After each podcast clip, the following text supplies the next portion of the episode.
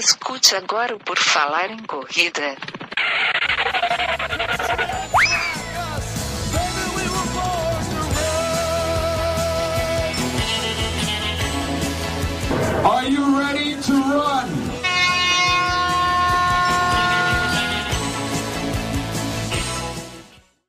Começa agora o podcast Por Falar em Corrida, o podcast que tem informação, diversão e bom humor. Essa é a nossa edição 206, tendo início agora. Eu sou o Enio Augusto e nessa edição que vocês vão escutar daqui para frente, terei a participação de Guilherme Preto comigo. Tudo bem, Guilherme? Tudo ótimo, Enio. Estamos aí prontos para mais um podcast. Vocês lembram de um acidente na USP em 2014? Que um motorista embriagado atropelou três pessoas, teve um falecimento, inclusive. Então, a nossa convidada foi uma das vítimas desse acidente, mas tem uma história muito bonita de superação e recuperação. Está aqui para contar com a gente a Annelive Torres. Tudo bem, Annelive? Seja bem-vinda ao Por Falar em Corrida. Oi, Enio. Oi, Guilherme. Tudo bem? Boa noite. Boa noite, Anelive. Estamos aqui juntos para escutar um pouco da tua história. Antes eu quero avisar para o pessoal, como sempre, a gente tem o nosso site lá, o porfalarencorrida.com, e vocês também podem conhecer um pouco mais do nosso canal do YouTube, tem vídeos, tem vídeo lá da cobertura da Meia de Floripa, que foi recentemente que a gente participou lá junto. Então dá uma olhada, curte as nossas redes sociais. Pessoal que deixa a hashtag do Por Falar em Corrida lá no Instagram, tem o um nome falado aqui como sempre. Então tem a Andressa, nossa amiga que deixou lá, o João Sabino, Rafinha Cadernal, Tati Rastoy, Mapuzzle, Pedro Trindade, Ricardo Júnior Lima, Murilo Borges, fotógrafo, Marcelo Neri 70 e Fernando Ponto Silva 72. Todo esse pessoal deixou a hashtag por falar em corrida lá no Instagram. Também tem a hashtag Eu Escuto PFC, você pode usar. Então esse pessoal também utilizou lá a hashtag Eu Escuto PFC, que é a hashtag que você escuta só aqui no podcast do Por Falar em Corrida. Comente com seus amigos que ainda não conhecem o que é um podcast, comente com eles, apresente, a gente sempre pede e apresenta por falar em corrida se seu amigo também corre. Avalie o nosso podcast na iTunes, espalhe, compartilhe todos os episódios, mande para a gente o seu feedback dizendo de qual episódio gostou mais ou comentando alguma coisa específica que a gente falou em determinado episódio. Então interajam com a gente. Exatamente, interajam com a gente e vocês podem conhecer também, a gente sempre lembra aqui nessa abertura, a nossa loja, a lojinha do Por Falar em Corrida, onde você pode encomendar canecas. As canecas do Dia dos Namorados foram um sucesso, né, Guilherme? Despachamos várias aí pro Brasil afora. Tem vários outros produtos lá e também tem o padrim.com.br barra Por Falar em Corrida para você conhecer o nosso projeto e nos ajudar, se assim desejar.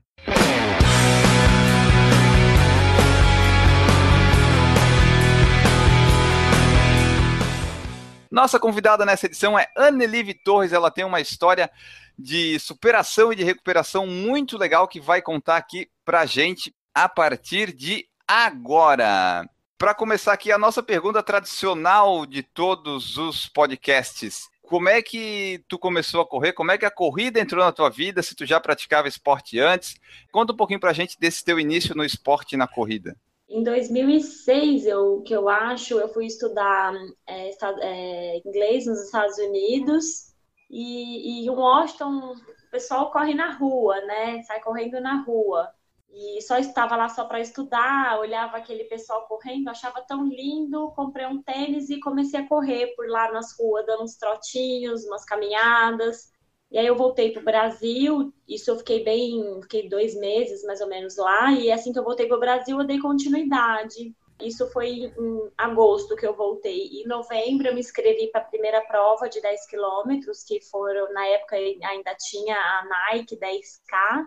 Fiz a minha primeira provinha de rua e fui pegando gosto. Aí você sabe, né? Já deve ter ouvido de todos os corredores. Quando o bicho pica, já era, pega gosto. E aí eu fui treinando sozinha, correndo, aumentando, melhorando os tempos. Na verdade, não aumentei quilometragem, nessa época eu não passava dos 10, mas participei de outras provinhas de 10K, fui melhorando o tempo. Então eu engravidei, né? Tive a minha primeira gravidez, parei de correr, depois já emendei minha segunda gravidez. E eu voltei a correr em julho, mais ou menos, de 2013. Depois das minhas duas gestações, uns quatro anos depois. Em 2013, tu ainda não tinha corrido maratona nem nada do tipo, né? Não, voltei a correr, né? Depois das, das duas gestações, também emendei nas duas gestações uma cirurgia que eu precisava fazer, dei o tempo que eu precisava e voltei.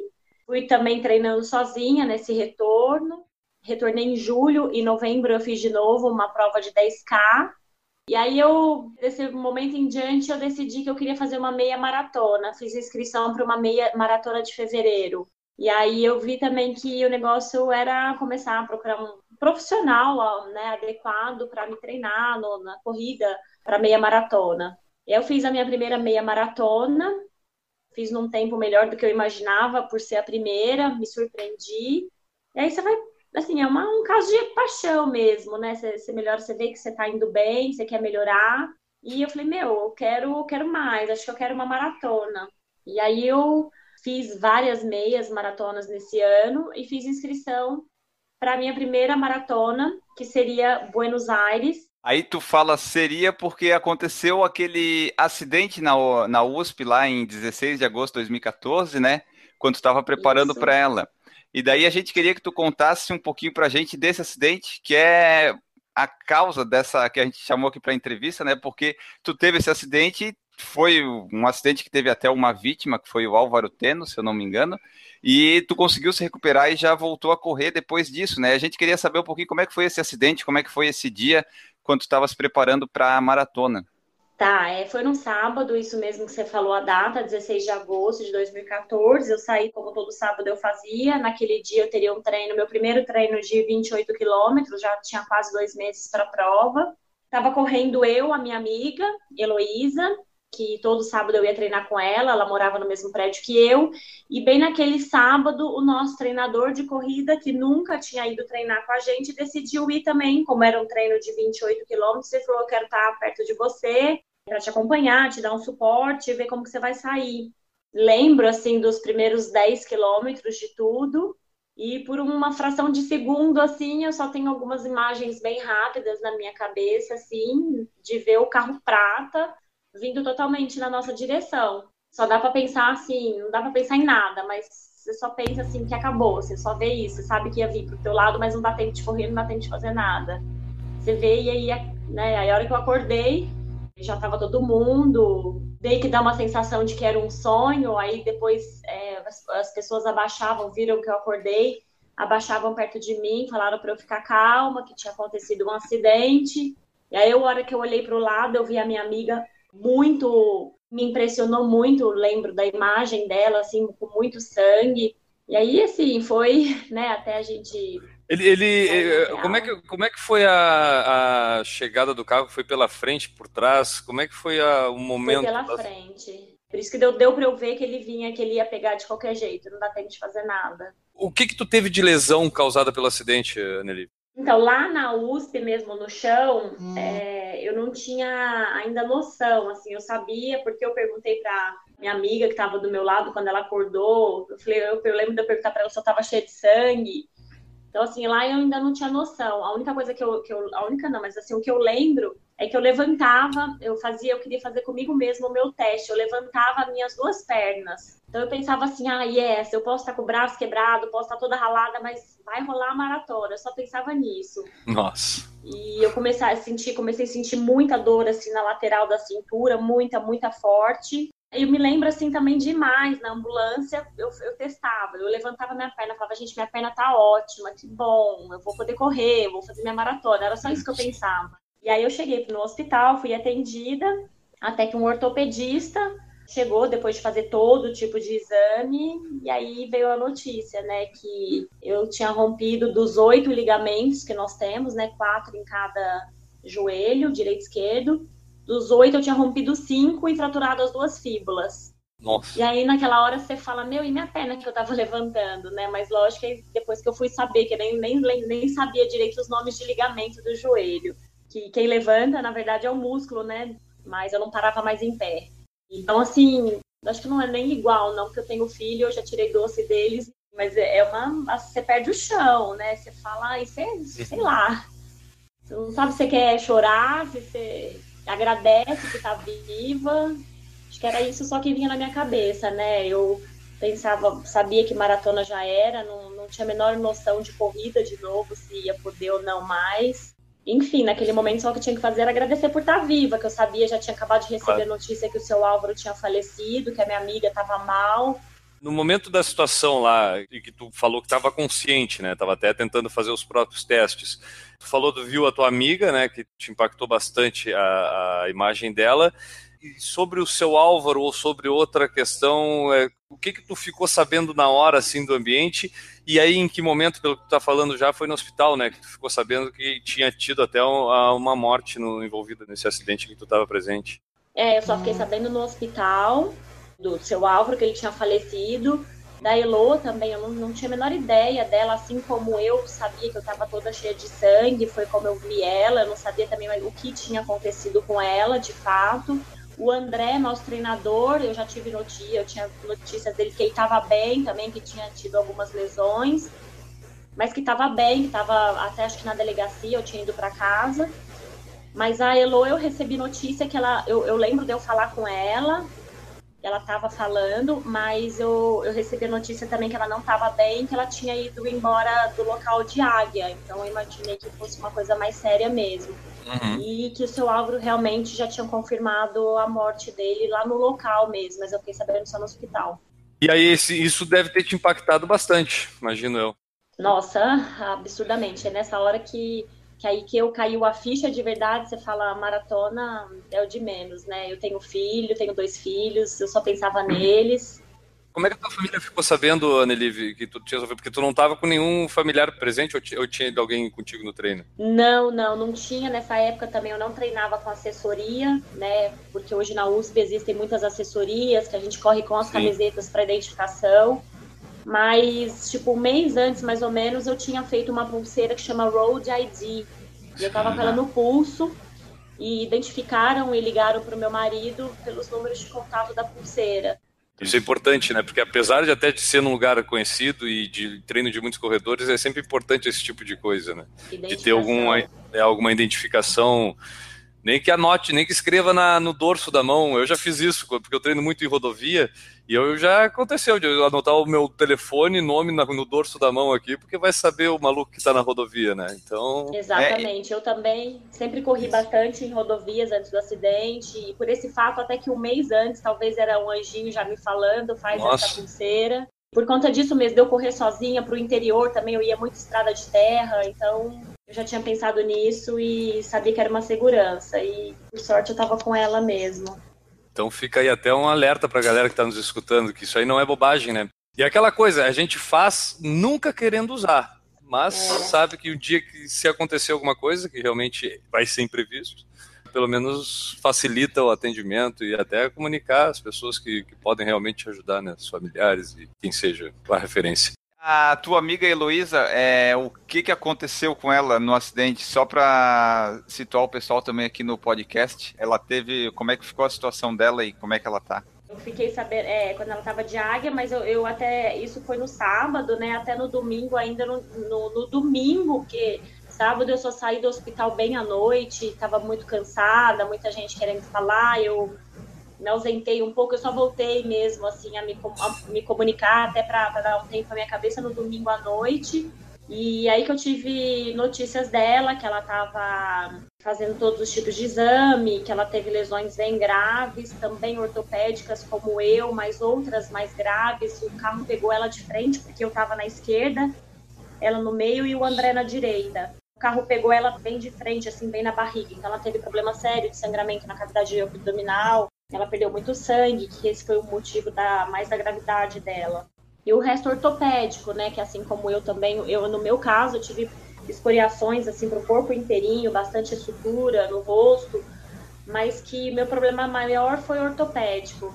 Só para a gente terminar essa parte, porque eu também quero, tá, eu acho que é importante a gente tratar toda a tua recuperação, porque eu acho que essa é a parte que o Enio anunciou como legal no início, né? A superação para se recuperar.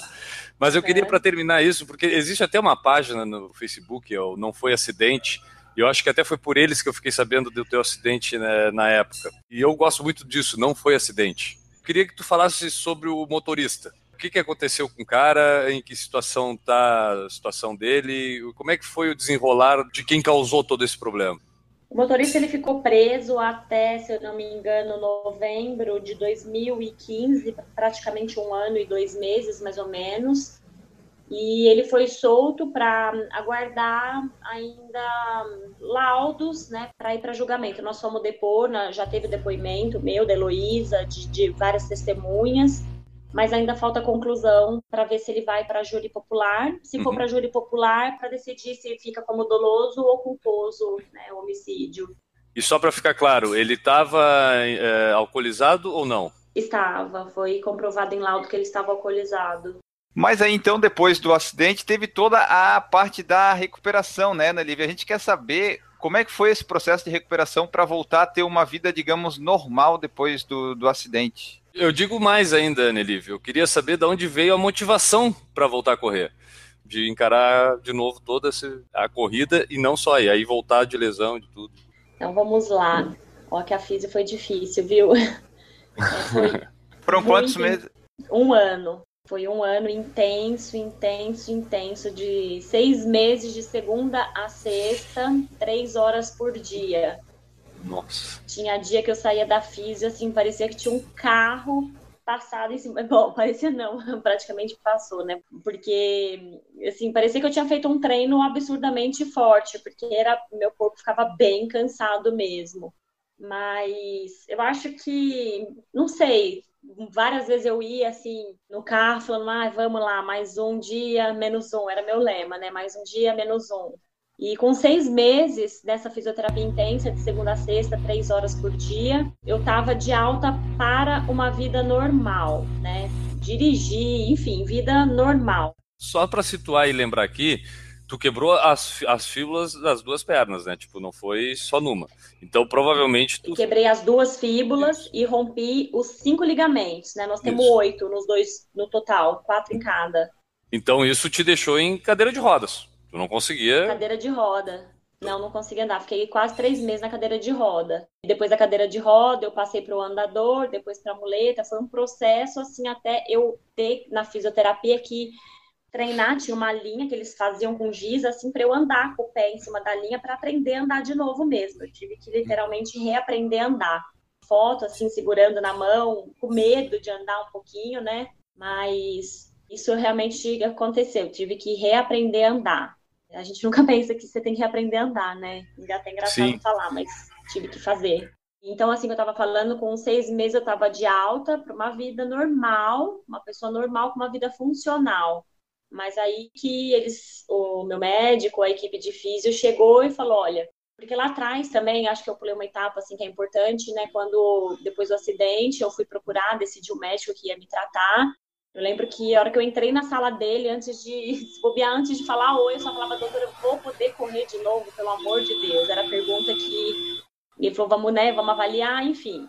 A hora que ele me avaliou, ele falou que por muito pouco que eu não pego um tendão ali que era muito importante, que eu ia perder bastante movimento mesmo e que ia voltar a andar, mas correr realmente jamais, mas graças a Deus não aconteceu isso. E que ia assim, ia ter que fazer algumas cirurgias, né, para reconstrução do joelho, porque reconstruir total quase o meu joelho. Foram quatro cirurgias, com uma que eu tive que refazer agora em fevereiro desse ano. Lá atrás foram três seguidas em dois meses, três cirurgias. Menos de dois meses, não, em um mês. Deixa eu ver, final de agosto. Não, em dois meses, três cirurgias, isso. E aí ele me falou que ia ser necessário algumas cirurgias para reconstruir tudo e que ah, o sucesso de tudo isso ia depender totalmente de mim. Né? A hora que ele me falou isso, é que aí que acho que veio a resposta do, do Guilherme, né? Da onde que veio essa Perfeito. motivação. Eu acho que eu tirei muito dessa frase dele, eu nunca esquecia dele, tá bom, vai depender de mim, corrida é a minha paixão, né? Sempre foi. Então, se precisa de mim para fazer isso de novo, vamos fazer o que tem que fazer, né? Então, assim, tinha dia que, que, que os fisioterapeutas falavam, Anne, pelo amor de Deus, vai embora para casa, agora tá na hora de você ir. e, e aí, depois, com seis meses, as sessões diminuíram um pouco passaram para três vezes na semana, mas continuando ser três horas por dia, porque era praticamente uma hora e meia em cada perna, foram as duas pernas, né? É tudo dobrado que eu fazia. Meus primeiros trotinhos, né, foi em agosto o acidente, meus primeiros trotinhos, assim, foi em torno de abril de 2015. E aí, assim, conforme fui tendo que a fisioterapia ia soltando a cordinha para mim, eu ia fazendo as minhas coisas, vendo o meu limite, E, e, em agosto eu tive alta, um ano certinho depois eu tive alta da físio e me inscrevi numa assessoria de corrida, né? Ah, não, e detalhe, em maio, abril foi meu primeiro trotinho, tudo. Final de, de, de março, na verdade. E em maio, eu fiz a minha primeira provinha de 5 quilômetros. Foi uma prova noturna, num sábado à noite. E eu cheguei dessa prova, assim, sei lá, meu tempo foi exorbitante, porque foi bem trotinho mesmo. Mas eu cheguei em casa em maio, no sábado à noite, no domingo de manhã eu acordei, eu falei, vou fazer inscrição para uma maratona. Na época era Paris que estava eu não sabia nem como que ia ser o desenrolar de tudo, né? Não, nem quanto eu ia ter alta. Falei, e eu vou fazer inscrição para Paris. Fiz a inscrição. E aí, em agosto, eu tive alta, me inscrevi numa assessoria de corrida e comecei a treinar. Em outubro, eu fiz a minha primeira meia de volta, já tinha feito sete, seis meia maratona. Fiz a primeira depois do retorno e fiz a, a, a meia maratona no meu melhor tempo de meia maratona. E tudo normal? Não sentia mais nenhuma dor, nada, nenhum reflexo do acidente? Não, eu tenho bastante limitações. Para correr, não tinha dor. O meu movimento, assim, eu no, eu no, meu joelho esquerdo, que foi o meu, meu pior joelho, assim, o mais atingido, eu ainda tenho algumas limitações nele, pra, pra, em termos de dobrar. Eu tive muita fibrose, só na, no muque mesmo, que quebra essas fibroses, né? Então, assim, ele não tem, eu não tenho ele hoje, nem ainda, ele não dobra 100%. Então, assim, o meu movimento na corrida não é mais o mesmo, com certeza. Mas dor não. Dor não. Uhum. Eu sentia um pouco de compensação, mais dores em outros lugares pela compensação, mas que com o tempo trabalhando isso é, em, em, treinos, é, eu fui melhorando. E aí fui fazendo outras provinhas, né? E com foco sempre na maratona em Paris, que aconteceu, né, em abril de 2016. Saiu a maratona, então? Saiu uma maratona ainda. Que legal. Eu fui atrás de um sonho, assim, a maratona era realmente para mim um sonho. Acho que também isso vem responde um pouquinho também à pergunta do Guilherme, né, da onde que eu busquei motivação. Acho que quando você tem um sonho e não abre mão dele, você corre atrás do que depende de você, né? E eu fiz o que eu pude e saiu. A maratona veio de brinde também um tempo também que para mim assim foi bem surpresa um tempo que isso também era o de menos eu concluí falar assim com orgulho que eu era maratonista isso para mim já era um presente. Fiquei curioso do tempo agora. Foi 3 horas e 59 toma Enio. Pô é, era o meu sonho fazer uma primeira maratona assim rapaz. Que cronologia interessante Ana Liv eu estava aqui anotando enquanto tu falava do acidente que aconteceu lá em agosto de 2014 Imagino que eh, no período que tu estava fazendo a fisioterapia, tudo parecia muito distante de voltar a acontecer. Não era essa a sensação que tu tinha? Total, assim, por mais que a fisioterapia falava que eu ia correr de novo, tudo dependia, quando eu, já tinha feito as cirurgias, tudo dependia da, da recuperação da minha musculatura, porque eu estava numa fase de treino forte, de musculação para corrida, em duas semanas eu perdi força assim para subir um degrau. Eu não tinha, não conseguia mais subir um degrau, né? Então tudo estava relacionado à recuperação da musculatura, que é um processo lento. Então assim parecia que você nunca ia voltar a ter, né, a musculatura que você teve um dia. Mas assim, acho que eu mesma aprendi uma palavra nesse processo todo que eu nunca tinha me despertado, que é resiliência. E eu não sabia o quanto eu era resiliente. Hoje eu vejo que realmente fui. Eu acho que paciência, né? Eu soube, não sabia também que eu tinha paciência para saber a hora certa, né? Saber que tudo passa, que fazendo as coisas que tem que fazer naquele momento, uma hora vai chegar aquilo que você quer. Depois tu fez a maratona, tu continuou, agora, por exemplo, hoje, tu tá correndo, tá treinando, ou essa cirurgia que tu teve, teve algum impacto dessa que tu falou que tu teve que fazer esse ano? Como é que tá a tua rotina Isso. hoje de treinamento e corrida? Depois que eu voltei da maratona, eu fiz mais algumas provinhas, fiz a meia do Rio, continuei treinando e aí eu fui fazer uma meia maratona em Brasília o ano passado, a ASICS, né, Golden Run. Foi a primeira vez, depois de tudo, é, né, que você me perguntou de dor, que eu comecei a sentir dor no meu joelho. Passando pelo treinamento da maratona, pela maratona, sem ter sentido nada, eu falei, Ih, caramba, deu ruim. Alguma coisa está acontecendo, né? E aí começamos a investigar o que, que era, investigar, fazer exames. Eu estava correndo e estava me incomodando, não estava passando de 6 quilômetros, passando disso estava incomodando muito. E aí, em dezembro, depois de bastante exames, o meu médico identificou que um dos parafusos que eu tenho dentro da tíbia, ele estava saindo do lugar.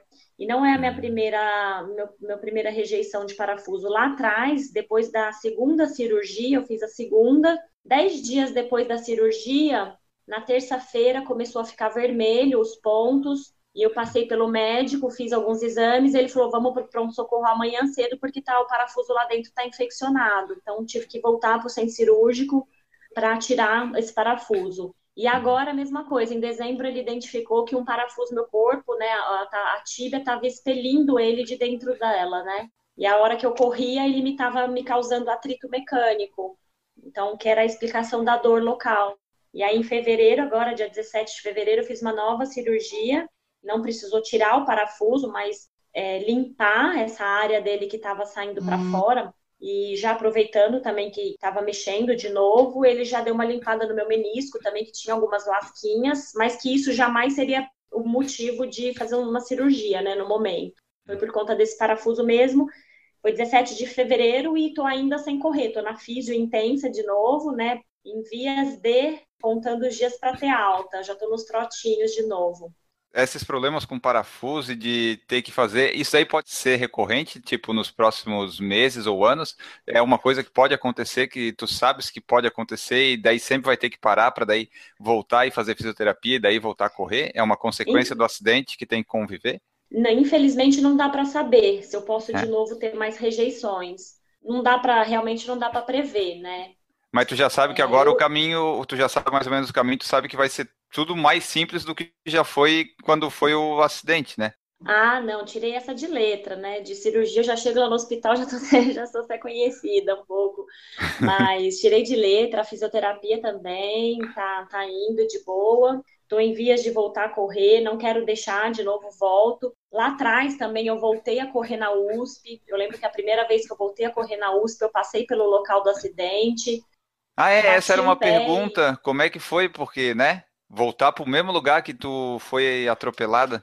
Olha, Enio, eu não sei, assim, se eu, sei lá, se, é, se eu posso falar que é muita bênção, mas eu não tive nem, não alimentei, não alimento hoje nenhum tipo de trauma em relação a isso. Eu passei, a primeira vez que eu passei na USP, no mesmo local do acidente, quando eu voltei, passei correndo lá, me veio uma emoção apenas, sabe? De que uma emoção no sentido de gratidão de poder passar lá novamente correndo, depois de tudo. Então, acho que foi esse o único sentimento. Eu bati, eu lembro de eu bater o pé no asfalto e falar, ó, ficou, ficou para trás. Agora é uma nova etapa que vem para frente. Hoje, depois dessa nova cirurgia, eu comecei uma nova etapa na minha vida também, que foi na bike. Estou apaixonada também na bike e eu acho que a bike vai me ajudar muito nesse processo, porque eu acredito que minha vida é, na corrida não, não, não, ia tão longe assim quanto eu gostaria. E tirando um pouco esse impacto, colocando um pouco na bike, eu acho que eu consigo ter mais longevidade com bike, corrida. E eu gosto de tudo isso, gosto de viver isso, apaixonei na bike também, mas não contando os dias ainda para voltar a correr, corrida nunca vai deixar de ser minha paixão. Então, assim, eu nunca consegui ter a evolução na corrida que eu queria, né? Que eu realmente acho que eu poderia chegar. Mas isso hoje eu enxergo de uma outra maneira. Acho que só de eu poder de, de proporcionar de novo esse momento da corrida para mim, isso é o que importa. Mas eu começava a evoluir, regredia, porque eu sempre, né, vou ter cuidados. Em julho do ano passado também tive que fazer uma infiltração no joelho de, de prevenção e a, acabou inchando muito os joelhos, não sei por que me deu reação. Então tive que uns dois meses também ficar sem correr. Então parece assim, quando eu ia começar a progredir, dava uma segurada, começava a progredir.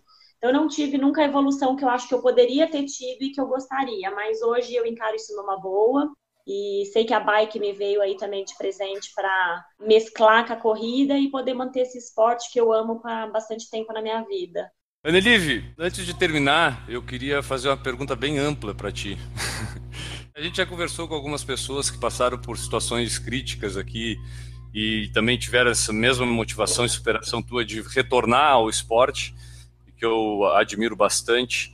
Teve aqui o Cristiano Goldenberg, né? Teve a Ana Lídia Sim. Borba. Pô, não vou lembrar, mas acho que a gente já teve, teve outros a Debs casos. também. A Debs, a Debs também. Foi outra que a gente falou aqui que teve bastante esse tipo de situação. Todos responder a mesma coisa, e eu acho que por tudo que tu falou até agora, a gente já sabe a resposta. Como é que tu vê a vida num todo depois é, disso tudo que passou, Anelive? Uma nova Anelive nasceu, assim, de verdade, né? Eu acho que você começa a enxergar tudo tudo diferente, não, impossível não enxergar de uma maneira diferente, né? Hoje eu penso muito mais no hoje, porque eu tive muito perto do amanhã não ter mais. Você sai sábado de manhã para correr, para fazer o esporte que você gosta, você deixa os seus filhos e como aconteceu com a família do seu Álvaro, infelizmente ele não voltou, poderia ter sido comigo. Isso passa assim um turbilhão. Eu vou ser muito sincera, eu demorei muito para cair a minha ficha em relação a isso. Na época desse processo de físio, pessoas chegavam e comentavam: "Nossa, eu passei por um acidente também e isso me fez repensar muito na vida, me modificou muito". E acho que isso não tinha caído a ficha em mim nesse ano todo de fisioterapia. É, eu, falava, eu pensava comigo, poxa, será que é, tem alguma coisa de anormal comigo que eu não consigo né, bater isso? Mas eu acho que eu estava tão assim focada na fisioterapia, então que isso me bateu exatamente no momento que eu tive alta, sabe? Aí parece que eu caí a ficha, parece que eu acordei de um sonho, sabe? Essa sensação que eu tive. Até uma, uma amiga minha brinca e fala que me chama de bela adormecida. Então, parece que eu dormi um ano, assim, e voltei no mesmo lugar que eu estava da corrida, né? Voltei já correndo no mesmo ritmo, fazendo prova em tempo tão bom quanto eu estava fazendo. Então, e foi nesse momento também que me bateu, sabe, de fato, isso. Nossa, minha vida. Mas demorou um tempo para eu cair isso, eu acho, para eu acordar e uhum. enxergar de que a tua vida tá por um fio. E aí você repensa e você parece que você renasce por dentro uma outra pessoa mesmo, com valores diferentes, não deixando a sua essência, mas com valores que talvez antes você nunca tinha pensado em, em ser tão importantes para você. Uma outra coisa, né, se a gente percebe que até foi o que tu falou, o fato da maratona foi uma, uma primeira pergunta que eu te fiz, do que, que te motivou, e aí tu falou até pontualmente que a vontade de fazer uma maratona até era também um sonho mais longe, né, que tu acabou realizando, e que te motivou muito durante todo esse processo. Eu concluo que, na verdade, a motivação, o fato de ter a corrida na tua vida já existir antes do acidente, essa paixão pela corrida serviu de motivação para que tu tivesse esforço para fazer fisioterapia chata, ter os períodos, garanto, de tristeza de não saber se vai voltar a correr realmente ou não. Acho que qualquer pessoa que passa por uma situação dessa enfrenta isso. Tu acha que uma pessoa sem uma paixão assim, sem uma causa, ela consegue superar uma situação dessa? Sem ter a corrida na tua vida, como tu acha que teria sido esse processo de recuperação? É difícil, uma pergunta um pouco difícil falar de uma coisa que a, né, que a gente não, não vive. Eu, eu tive uhum. porque eu vivi isso, mas eu acredito que, meu ponto de vista, assim, eu acho que motivação em alguma coisa acho que ajudaria demais. Mas conversando com pessoas depois, assim, sempre, algumas pessoas falavam, nossa, eu acho que eu me entregaria, né? Eu acho que eu não ia ter a força para seguir na físio que realmente, assim, eu acho que o meu médico mesmo fala que passei por outros médicos, outros não, passei por um outro só para ter uma visão, escutar uma outra palavra, uhum. né, de médico também, especialista na área, e os dois são unânimes em falar a mesma coisa, assim, que é um, um, um caso muito fora da curva, de uhum. tempo de recuperação para voltar e fazer uma maratona no nível de lesão que eu tive. Os dois mesmo são médicos muito bons aqui em São Paulo, especialistas em joelho, eles falam que eles não pegaram casos tão graves de lesão multiligamentar como foi a minha. E nesse tempo, né, pouco tempo. Então, algumas pessoas falariam, Anne, eu acho que eu já teria desistido da físio, né? Eu acho que a físio, essa, essa dedicação, acho que tudo foi pela minha dedicação na físio mesmo. E acho que essa, essa motivação minha, mas eu acredito assim que tem pessoas que talvez não teriam uma motivação tão grande que eu acho que teriam desistido por ali, porque, ah, tipo, tá bom, tocar minha vida. Eu poderia ter parado com seis meses de físio, né? Tocar da minha vida, que eu já estava de alta para uma vida normal, mas para a vida esportiva, não. Foram mais seis meses. E como eu falei, não só a corrida, o esporte sempre foi presente na minha vida. Eu trouxe isso muito dos meus pais, sempre incentivaram. Então, acho que tudo isso motivou. Então, eu acho que não tiver mesmo motivo, uma causa forte, assim, que você corra em nome disso atrás, seja lá qual for, não só em corrida específico, eu acho que a chance de, de desistir, não desistir, né, e, e, parar ali no caminho, ah, tá bom assim, eu acho que é maior. Acho que ajuda, assim, você ter algo para se apoiar em busca dele. Não sei se eu respondi, falei muito, mas não sei se eu Perfeito. respondi, dei volta. Não, eu acho que é, é isso mesmo. Na verdade, a gente tem. Cada pessoa vai ter a sua motivação, só que tem que ter uma motivação para superar uma, uma situação dessa. Ah, não vai tá. ser cair do céu a coisa. Eu acho que qualquer coisa que a pessoa se apegue, se apaixone por aquilo, o que eu digo paixone é tipo, tem aquilo como uma prioridade, talvez. Encare aquilo de uma forma, pô, eu preciso fazer isso para chegar aqui. Ter alguma coisa pelo qual fazer, eu acho que ajuda bastante no processo de recuperação dessa. Eu tinha uma imagem assim na minha cabeça. Eu tive momentos, é o que você falou, né? Lógico que cada conquista na físio era um momento de felicidade, cada quilômetro na esteira quando eu voltei. Mas tive muitos momentos difíceis, com certeza, de dor, de tristeza no, no dia próprio da maratona, que todo mundo estava indo fazer a maratona e eu sabia que eu estava, né? Tinha acabado de voltar até de uma das cirurgias quando foi a maratona de Buenos Aires, que eu não que era pra eu estar lá, mas não tava.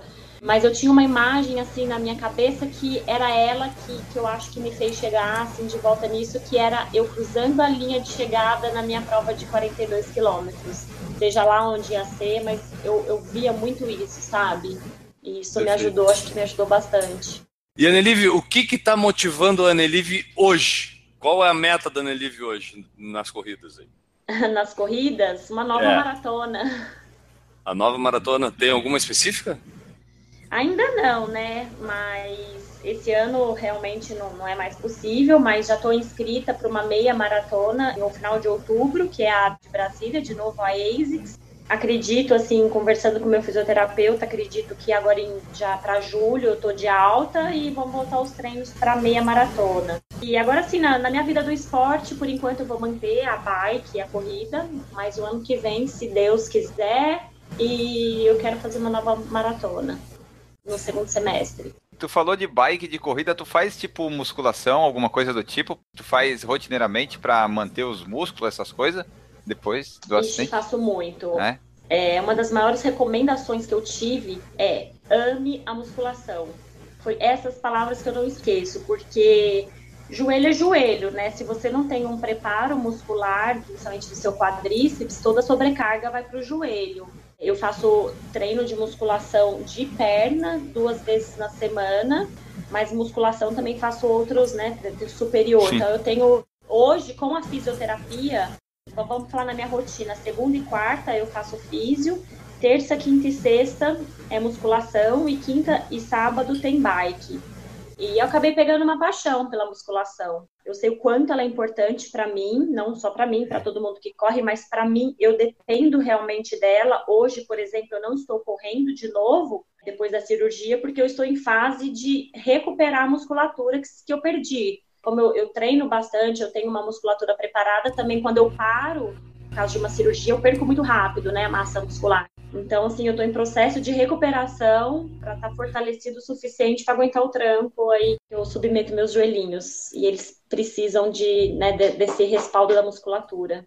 Perfeito. Annelive, a gente vai encerrar por aqui. Só que antes da gente encerrar, é, eu queria só que tu passasse aí pro pessoal que quiser te conhecer ou saber onde é que tá nas redes sociais, na internet.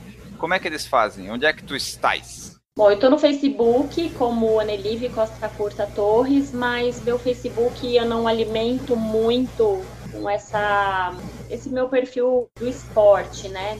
Em relação a isso, no meu Instagram, né, que é arroba Anelive Torres. Meus treinos diários, assim, tudo que eu gosto, né? Tudo que eu faço, bike, corrida já já, mas sempre postei muito sobre corridas. E tudo que você precisa, não só, não é só ir lá e correr, né? Tudo que você precisa tá por trás disso, musculação. Essa minha vida ativa, tá tudo lá no meu Instagram. Ó, acho É. que para cruzar a linha de chegada, a gente tem que pedir para ela dedicar um abraço.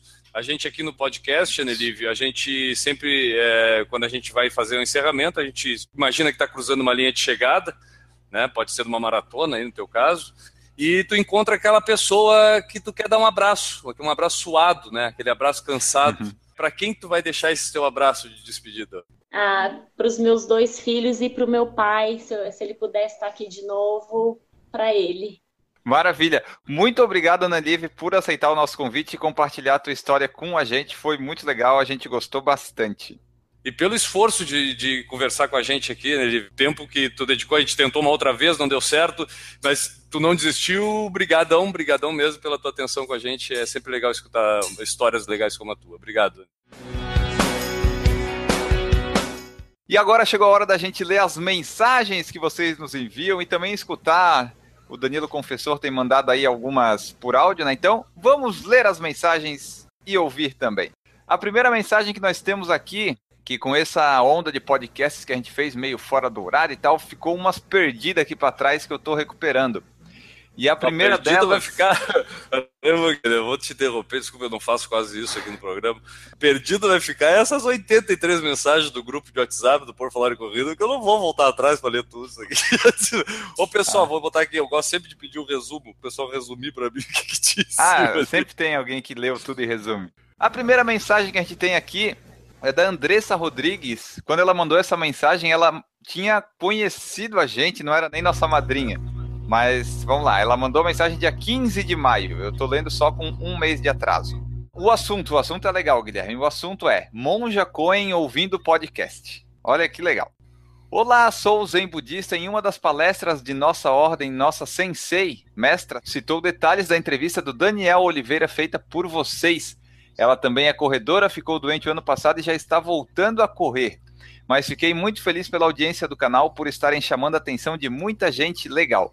Graças ao canal também me tornei aluna do Daniel e tenho colhido ótimos resultados.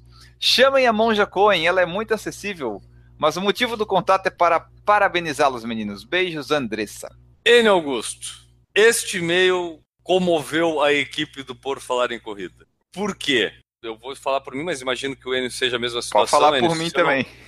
Não, a, a, gente não, a gente, eu sabia, eu sabe, sei o que é o Zen budismo, sabia.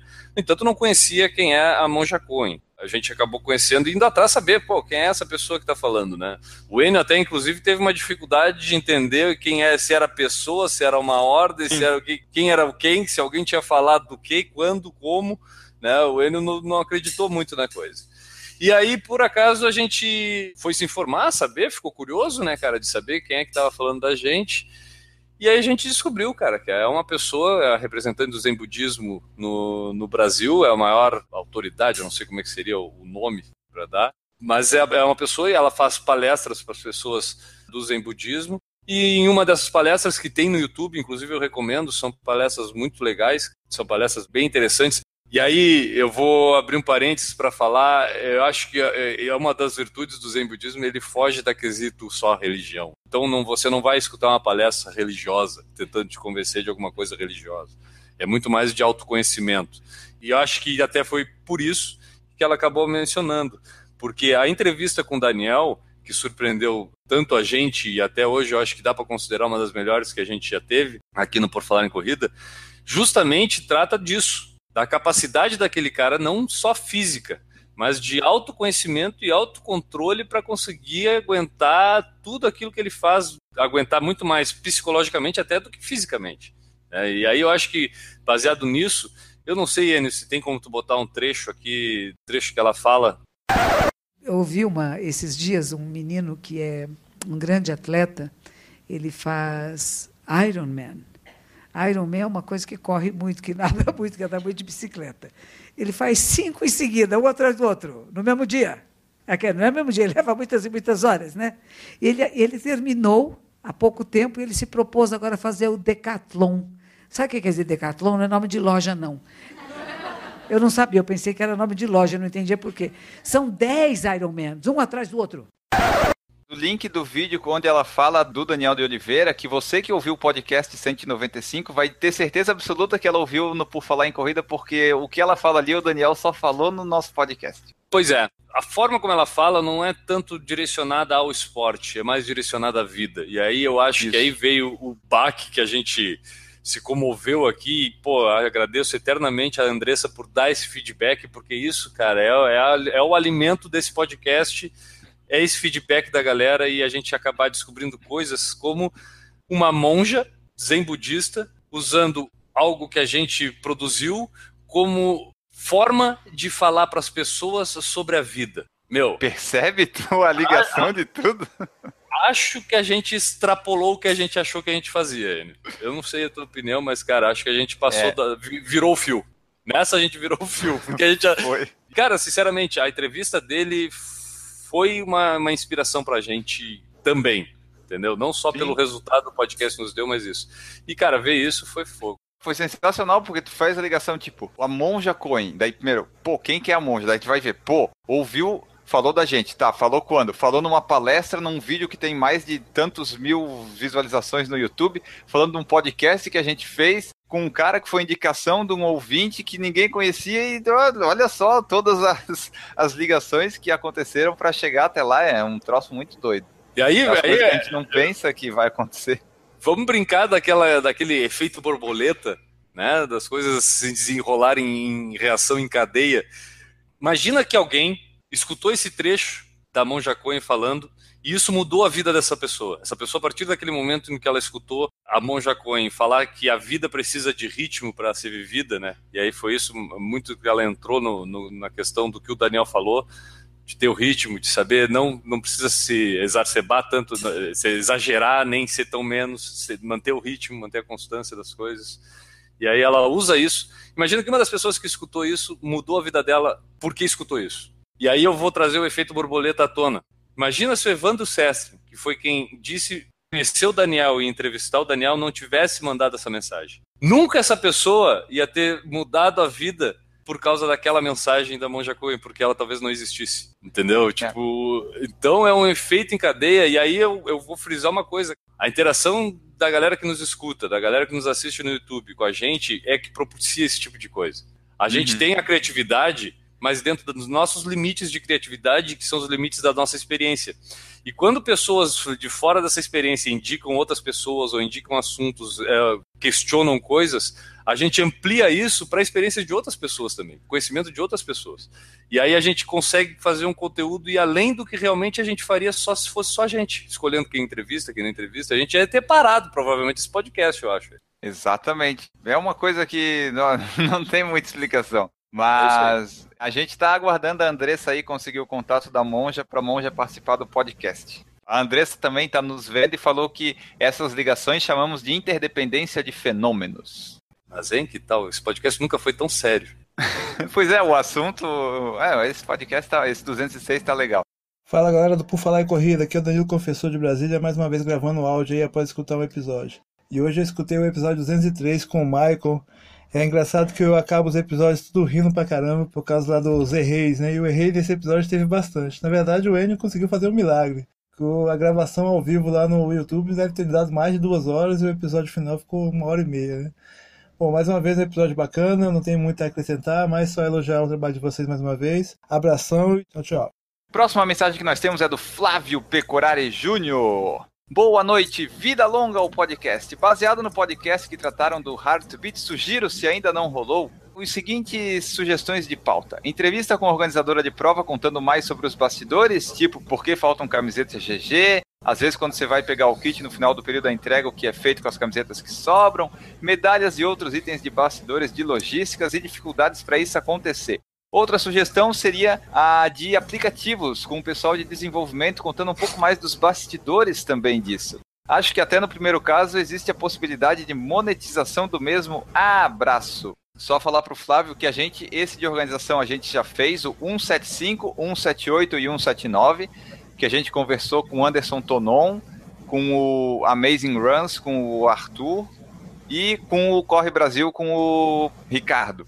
E daí essa de aplicativo a gente um dia fez, né, Guilherme? Aquela história toda que fez e sumiu o podcast. A gente fez e não teve coragem de botar no ar de tão ruim que ficou. Essa foi Isso. a verdade sobre esse podcast. O dos Eu aplicativos queria- a gente ainda tem vontade de fazer um dia, mas estamos pensando ainda como é que vai ser montado isso. É que eu acho que dos aplicativos, Enio, eu acho que como a gente tem é, investido um pouco também de compartilhar conteúdo no YouTube, eu acho que dos aplicativos, como é um algo mais visual, porque tu precisa olhar o aplicativo, eu acho que é algo que vai se aplicar mais a vídeo no YouTube do que realmente um podcast. Porque no podcast a gente vai se limitar muito ao que aconteceu na vez que a gente tentou gravar, que é falar das funcionalidades deles. E aí eu acho que a gente vai pecar muito, que foi o que aconteceu. A gente não, talvez não entre no detalhe das peculiaridades de cada um e aí fique algo muito superficial que não agregue e nem tire. Não caga e não sai da moita. E aí é um podcast que não vale a pena. Então eu acho que talvez a gente vista sobre aplicativos, dica, como funciona, qual que a gente acha melhor, qual que a gente não acha melhor, através de vídeo no YouTube. Isso. Até porque hoje em dia, tá, tem gente que não tem nenhum relógio de GPS, mas não são muitos que usam. Quer dizer, tem bastante gente que usa o aplicativo, mas o pessoal já conhece mais os aplicativos, né? Talvez a gente não tenha tanta coisa nova para acrescentar além do que já, já existe. A próxima mensagem é do Marcos Almeida Santos. Assunto deu ruim no treino. Fala, meus amigos, estou ficando com sotaque de tanto escutar vocês. Hoje fui fazer meus 30 quilômetros e quebrei nos quatro. Estava muito cansado de uma sexta-feira de muito trabalho, mesmo assim acordei cedo e fui fazer o longo. Me dei mal e parei com medo de lesão. Chegando em casa, fui escutar o podcast e achei o Deu Ruim no Treino. Tudo a ver. Parabéns pelo trabalho, sou do Rio de Janeiro e moro na cidade de Mesquita, Baixada Fluminense. Estou indo para a primeira maratona depois de quatro meias e outras tantas de 10 quilômetros. Corro desde 2011. Amanhã vou fazer o treino adiado. Grande abraço. E daí no outro dia ele mandou a mensagem: Opa, tô aqui de novo. Para dizer que saiu hoje os 30 quilômetros, bom ritmo, bem tranquilo. Abraços. Daí o Marcos, Marcos, sobre, sobre o desistir dos 4 quilômetros, eu, eu fiquei com inveja da tua inteligência. Porque imagina o cara continuar insistindo e não conseguir fazer os de 30, mas parar lá nos 18. Que aí é o seguinte, se matou, piorou e não conseguiu fazer o treino. Então para nos 4. Já que não é para fazer, pelo menos eu fico inteiro pro outro dia fazer. E aí tá aí o resultado, né, cara? Rolou o troço lá. Exato. Então é aquele negócio. Quando não é pra ser, cara, não faz força que tu vai te arrepender de alguma forma. Exatamente. Sempre tem o próximo dia para melhorar. E essas foram as mensagens de hoje. Esperamos que vocês tenham gostado delas. Caso você queira participar e aparecer aqui, mande sua mensagem de texto, sua mensagem de áudio, que ela vai aparecer no podcast. Tenha certeza absoluta disso. Para chegarmos ao fim desse podcast, temos que falar do padrim.com.br barra por falar em corrida. Você pode ser nosso padrinho, apoiar nosso projeto aqui tanto do podcast, quanto do YouTube, quanto do PFC em geral. Você pode nos ajudar nos manter aqui. Agora temos uma GoPro para fazer uma cobertura de provas. Temos um podcast já estabelecido com edições constantes, um podcast pujante aí que segue firme e forte, 206 edições. Você pode fazer como fazem a Cíntia Aires, o Eric Ito, a família Nery, Lorna da Silva, Luiz Fernando de Oliveira, Marcelo de Oliveira, Natan Alcântara, Regis Chachamovic, Renata Mendes, Roberta Pereira e Washington Lins. Contribua com a gente, um, cinco, dez reais, quanto você quiser, nos ajude aqui a manter esse lindo projeto no ar. É isso aí, e só quero frisar uma outra coisa aí, né? Além do valor que pode ser qualquer, é, qualquer quantia, você pode contribuir durante vários meses, como pode contribuir durante apenas um mês. Não existe a necessidade de, ah, começou a contribuir, agora tu é obrigado a contribuir pro resto da vida. Não existe isso. Então também, se puder contribuir só durante um mês aí, a gente não tem problema nenhum, vai ajudar tanto quanto os outros e vai estar tá lá no grupo tendo que ler. Deixa eu ver quantas mensagens já está no grupo do WhatsApp aqui. 250? ah, não, é que estava aberto aqui, eu já não sei, mas deve ter umas 320 aqui para ver. Então, qualquer contribuição sempre vai ajudar a gente aí a estar tá melhorando a qualidade do Por Falar em Corrida em todas as mídias digitais. Exatamente. E agora a gente vai chegando ao fim desse podcast, que foi um podcast muito legal, a história da Ana Elive. Esperamos que vocês tenham gostado. O seu abraço de hoje vai para quem, Guilherme Preto? Não, Augusto, eu vou trocar o meu abraço de hoje. Na verdade, eu vou dar o meu abraço de hoje também, mas eu quero, antes disso, eu quero usar esse espacinho para falar sobre um assunto bem sério e que envolve muito o tema desse podcast, cara, que é essa questão dos acidentes de trânsito que a gente que envolve às vezes atletas. Mas de em geral, o nosso país é um país que tem um problema de trânsito, de violência no trânsito muito grande. O que aconteceu com a Nelive é uma história muito legal de superação, né? Não pelo fato de ter acontecido acidente, é bom dizer isso, mas é uma história muito comum, infelizmente, de pessoas que são atropeladas, que têm a, a vida transformada por causa de um babaca ou de uma babaca ou de vários babacas que resolvem pegar um carro estando embriagado. E é tão fácil não fazer isso que quando o cara faz isso, deixa a gente. Eu acho que não só puto da vida, mas deixa a gente às vezes pensando que porra, né, cara? Tipo, um troço tão babaca muda tanto o mundo de uma pessoa. Então eu quero só pedir para todo mundo que escuta por falar em corrida, cara, que a gente, eu não vou ser hipócrita, eu já dirigi bêbado mais de uma vez por fazer isso, eu vejo que isso é a coisa mais babaca que eu posso ter feito na vida. Então eu peço para todo mundo pensar muito antes de fazer isso. Se vai naquele churrasco depois da corrida de domingo, toma todas e vai voltar para casa dirigindo, pensa bem se vale a pena. Pensa bem tu pode estar tá acabando não só com a tua vida, mas acabando com a vida de algum inocente, e acho que isso talvez pese muito mais na cabeça do que qualquer outra coisa. Então eu quero terminar esse podcast dizendo pro pessoal que o que aconteceu com a Anelive não foi acidente, e eu espero que não se repita mais. Eu sei que vai se repetir, mas a gente torce para que todo mundo se conscientize. E eu vou deixar um abraço, cara, para todo mundo que tem essa consciência de respeitar o trânsito e respeitar os limites e respeitar a vida dos outros, como várias pessoas que escutam esse podcast eu tenho certeza que fazem. Então, um abraço sério, mas um abraço de verdade para todo mundo. Perfeito, muito bom. O meu abraço eu vou deixar aqui pro Anderson Silva, lá de Brasília, que é um ouvinte assíduo nosso aí. Ele sabe porque ele está recebendo esse abraço. Ele, ele contribuiu aqui com a gente, aqui ele nos ajuda no podcast com sugestões de pautas e outras coisas mais. Fica aqui meu abraço para ele e a gente volta numa próxima edição, a 207. A todos vocês, tchau. Errou! A nossa convidada nessa edição é Anneli Torres, que tem uma história muito legal. Quer dizer, não vou dizer que é legal, não é legal, porque deixa eu começar de novo. Que é o, o depois foi, né? Mas o, o, o, fato não é. Deixa eu começar de novo aqui. O fato, eu vou, eu vou defender, eu vou, eu vou salvar o Enio. O fato de não ter acontecido pior deixou a situação muito legal. É, exato. Mas eu vou fazer uma abertura diferente aqui. Porque... Acho bom, Enio. Errou! Porque mesmo se tu vai correr com conhecidos, se todos os teus conhecidos são atropelados junto contigo, não adiantou nada tu ter ido com os conhecidos, né? Tem que ter a identificação ali para caso precise. Tá aí, a análise nua e crua de ele Augusto. Sobre Por isso tem que ter. Perfeito, tá certo, cara. Mas é mais do que certo isso. Imagina, ah, eu vou correr com o Guilherme e tal, com o Milton. Daí, porra, nós três somos atropelados. Tem que ter a identificação, senão não vai adiantar nada. Errou! É bom levar um papel também. Nessas horas, eu papel acho é importante. que a melhor coisa é bota um papelzinho no bolso, de repente, né?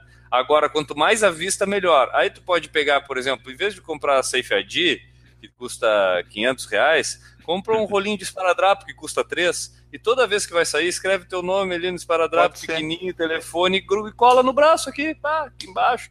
Errou! Bom, ah, mas fazer... eu treino num lugar muito tranquilo. Digo, até deixar de ser. Digo, deixar de ser, ele deixa de ser tranquilo.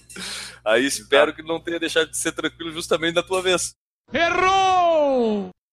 O Paulo Neri falou que a pulseira custa 129 reais. Melhor esparadrapo. Ah, pô, mano, o esparadrapia é 3 pilas. Dá pra 100 corridas, pelo menos, que consegue fazer com um gol de esparadrapo. Errou! O Fernando falou que com a quantidade de pelo que ele tem, só se colar na testa. Infelizmente a gente já viu fotos do Fernando sem camisa no grupo do WhatsApp e é, é uma situação que, olha. Eu tô sugerindo pra ele uma, uma, uma tesourinho, gilete, uma coisa assim. Dá, dá, tirar um pouco daquele pelo lá. Dá louco.